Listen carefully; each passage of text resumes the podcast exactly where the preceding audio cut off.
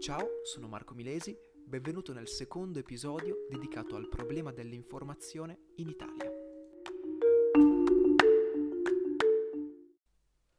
Parto subito rendendovi chiaro quello che sarà il processo che seguiremo insieme, il processo logico, insomma, in questa analisi che io personalmente sto portando avanti, proprio per eh, creare un sistema di informazione, più che un sistema, un metodo di informazione che possa essere il più veritiero possibile, nonché il più efficace, nonché il più efficiente.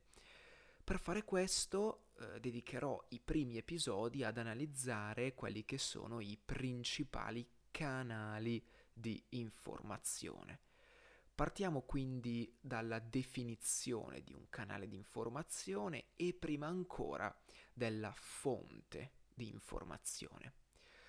Dunque, la fonte di informazione è l'origine vero e proprio dell'informazione, il punto da cui viene steso il testo, la mente, la testa che concepisce le parole che poi noi leggiamo o che concepisce le immagini che poi vediamo. Ecco qua, questa è la fonte dell'informazione. Quindi possono essere giornalisti, reporter o inviati, scrittori freelancer, insomma, la fonte. Ora, volendo entrare ancora più nello specifico, proprio la mente di questa persona, che questa è la fonte. I canali di informazione, invece, e uso il plurale non a caso, sono i mezzi attraverso cui ci perviene l'informazione. Ora, ho usato il plurale proprio perché generalmente l'informazione non ci arriva mai tramite un unico canale di informazione, ma più canali. Ed ecco, ed ecco il motivo per cui si parla di catena di canali di informazione spesso. E sono quindi siti internet, social, giornali, telegiornali e così via. Vi porto un esempio di catena di canali di informazione.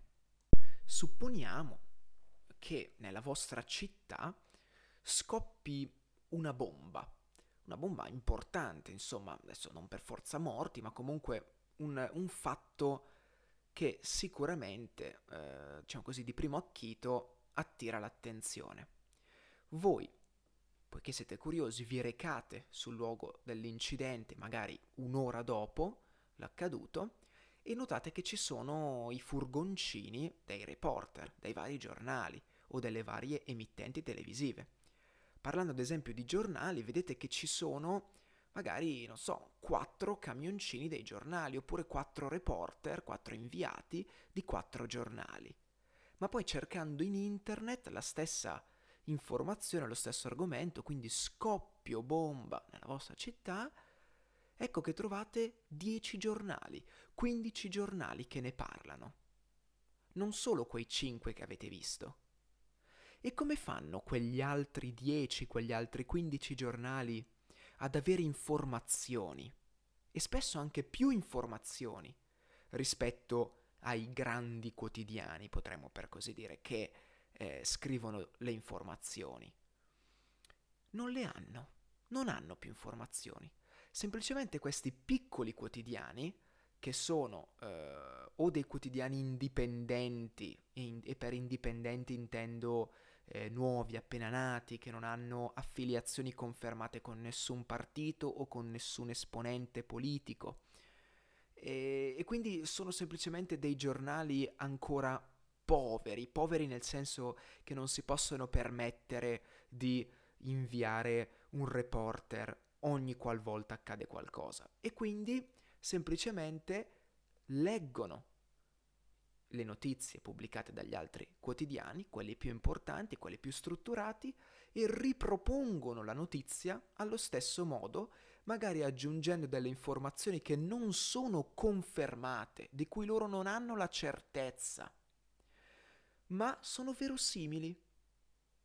Ecco qua come, nas- come nascono questi articoli che paradossalmente contengono più informazioni rispetto a quante ne possa dare un grande quotidiano, ma al contempo sono informazioni da prendere molto di più con le pinze. Quindi il fenomeno della catena di canali di informazione bisogna cercare di evitarlo. Bisogna cercare quindi di avvicinarsi il più possibile alla fonte dell'informazione. Il cosiddetto passaparola, il gioco del telefono senza fili. Quante volte capitava che la parola o la frase venisse storpiata? Ecco, questo è lo stesso fenomeno che accade con le informazioni.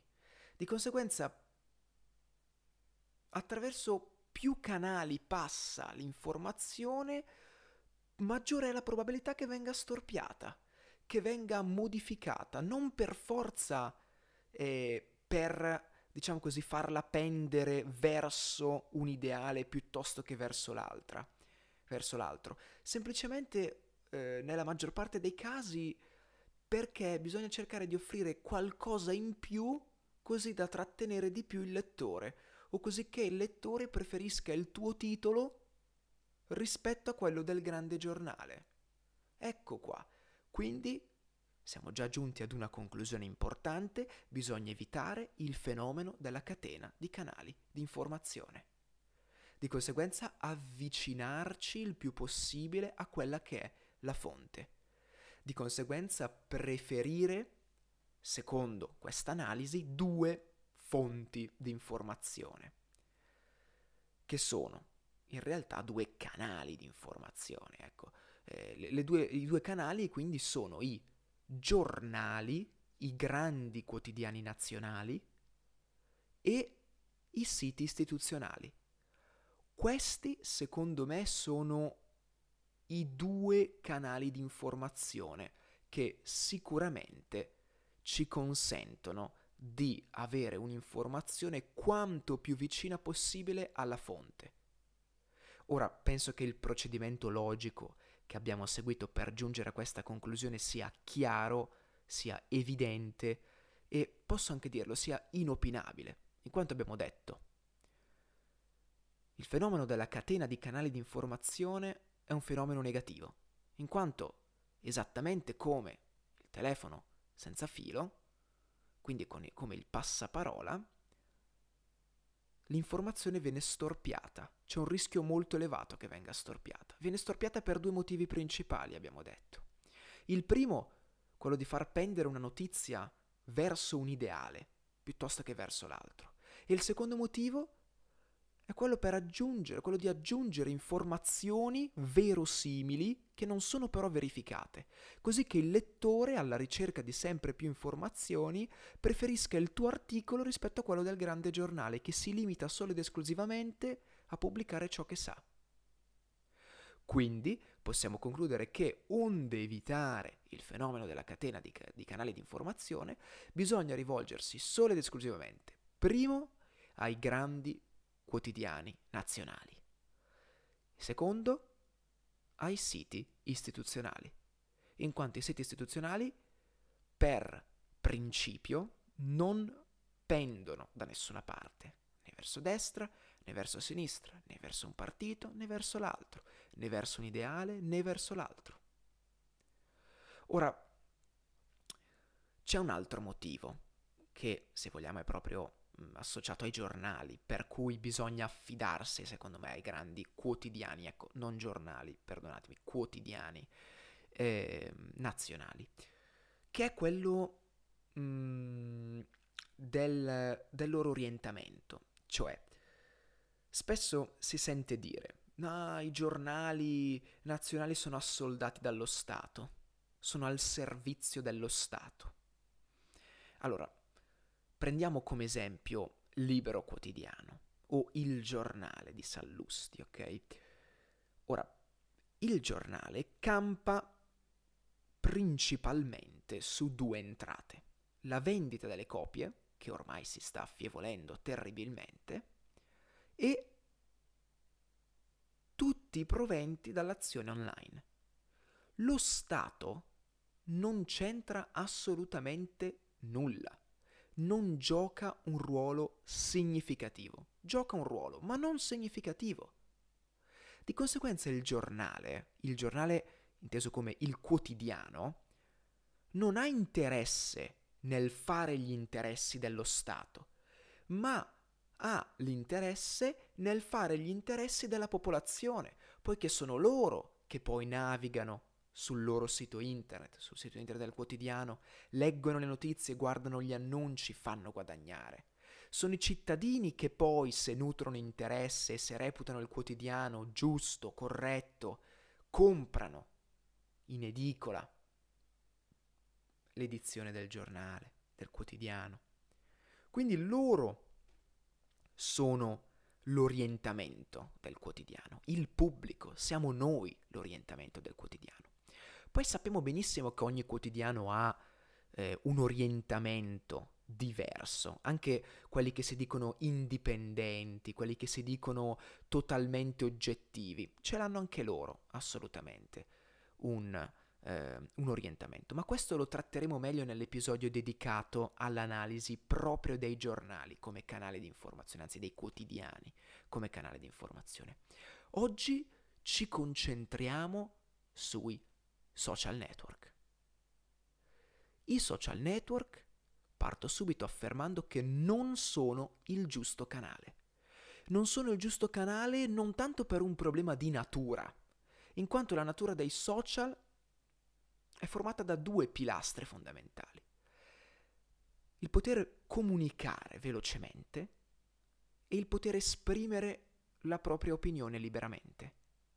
Entrambe queste affermazioni, entrambi questi principi sono assolutamente d'accordo, vanno d'accordo con il principio della corretta informazione. Libertà di espressione, libertà di pensiero anche e rapidità dell'informazione. Ma il problema con i social, come ho già detto, non è di natura, non è un problema naturale, potremmo dire, che hanno sin dalla nascita ma è un problema imposto dai quotidiani stessi o da quelle che noi abbiamo comunque definito le fonti primarie, le fonti, diciamo, ufficiali, le fonti veritiere.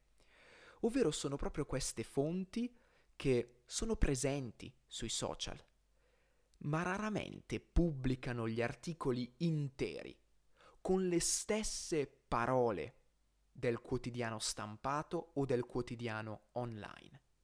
Spesso cambiano le parole, spesso cambiano i titoli, spesso eh, accorciano, condensano le informazioni. Ed è per questo che alla fine di ogni descrizione dei post in cui viene riproposta una notizia, su Instagram ad esempio, c'è sempre il link che rimanda alla notizia sul loro sito internet, sul sito internet del quotidiano. Perché? Perché il quotidiano innanzitutto ha un ritorno economico migliore se porta il suo lettore sul sito internet, ma soprattutto perché l'informazione sul loro sito internet viene presentata come vogliono loro, ovvero nel modo più trasparente possibile, con più informazioni possibili veritiere, altrimenti il pubblico se ne va. E quindi il problema dei social non è strettamente legato al social. Problema non è Facebook, il problema non è Instagram. Il problema è l'uso che i quotidiani stessi ne fanno dei social. Non pubblicano le notizie intere. Pubblicano degli spezzoni, pubblicano dei titoli, potremmo dire, storpiati, modificati, per adattarli al mondo dei social.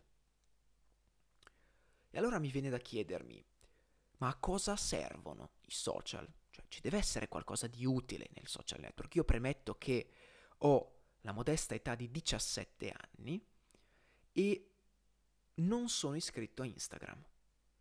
Ho un passato in Instagram, nel senso che avevo un profilo, tra l'altro modestamente posso dire abbastanza corposo, eravamo intorno ai 2000 follower, e, su cui insomma non è che postassi un granché, facevo un paio di storie ogni tanto, condividevo dei momenti, condividevo delle notizie, ecco soprattutto questo, Insomma, il classico profilo Instagram.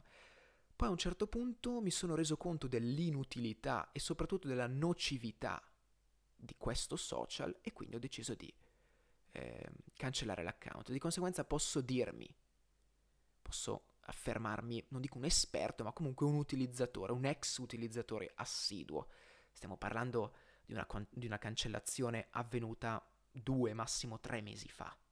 Quindi non stiamo parlando di chissà quanti anni. Sono aggiornato anche sulle ultime funzionalità, sono aggiornato sul cambiamento di Facebook in Meta, Facebook Inc. in Meta, ecco qua, vabbè, insomma. Eh, la domanda è quindi, i social hanno qualcosa di utile? La risposta è sì. Se ci pensiamo bene, il social, i social anzi in generale, hanno introdotto una nuova possibilità che invece sui siti del, dei quotidiani rimane, diciamo così, marginale, la possibilità di commentare, lasciare un commento su una notizia. E questo è stato un grande cambiamento. Social network sull'onda, cavalcando proprio l'onda della libertà di pensiero e di espressione, poi dedicherò anche un episodio legato al rapporto tra libertà di espressione e di informazione, ecco che questi social si sono affermati prote- prepotentemente. E l'hanno fatto bene, si sono affermati molto bene. A me, modestamente, eh, piacciono i social perché mi piace il concetto che c'è dietro, libera discussione semplicemente. Puoi scrivere letteralmente quello che vuoi.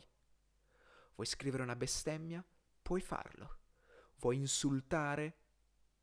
Puoi farlo. Vuoi discriminare? Puoi farlo. Certo, vi è sempre il rischio di essere bannati, ma non vi è la, non vi è la certezza di essere bannati. Comunque, discorso è un altro, discorso è sono utili al confronto. Per me questo è l'unica, l'unica possibile utilità no? dei social network. Ma bisogna stare attenti. Cercare il confronto sui social network è controproducente. Perché? Ve lo spiego subito. Prendete una pagina qualunque di un quotidiano o di un sito, eh, cioè di un sito, di un portale, di un ente istituzionale, andate sotto un post di cronaca e andate a vedere i commenti. Ditemi che non vi sembra, nella stragrande maggioranza dei casi, di partecipare ad un comizio di malformati cerebrali.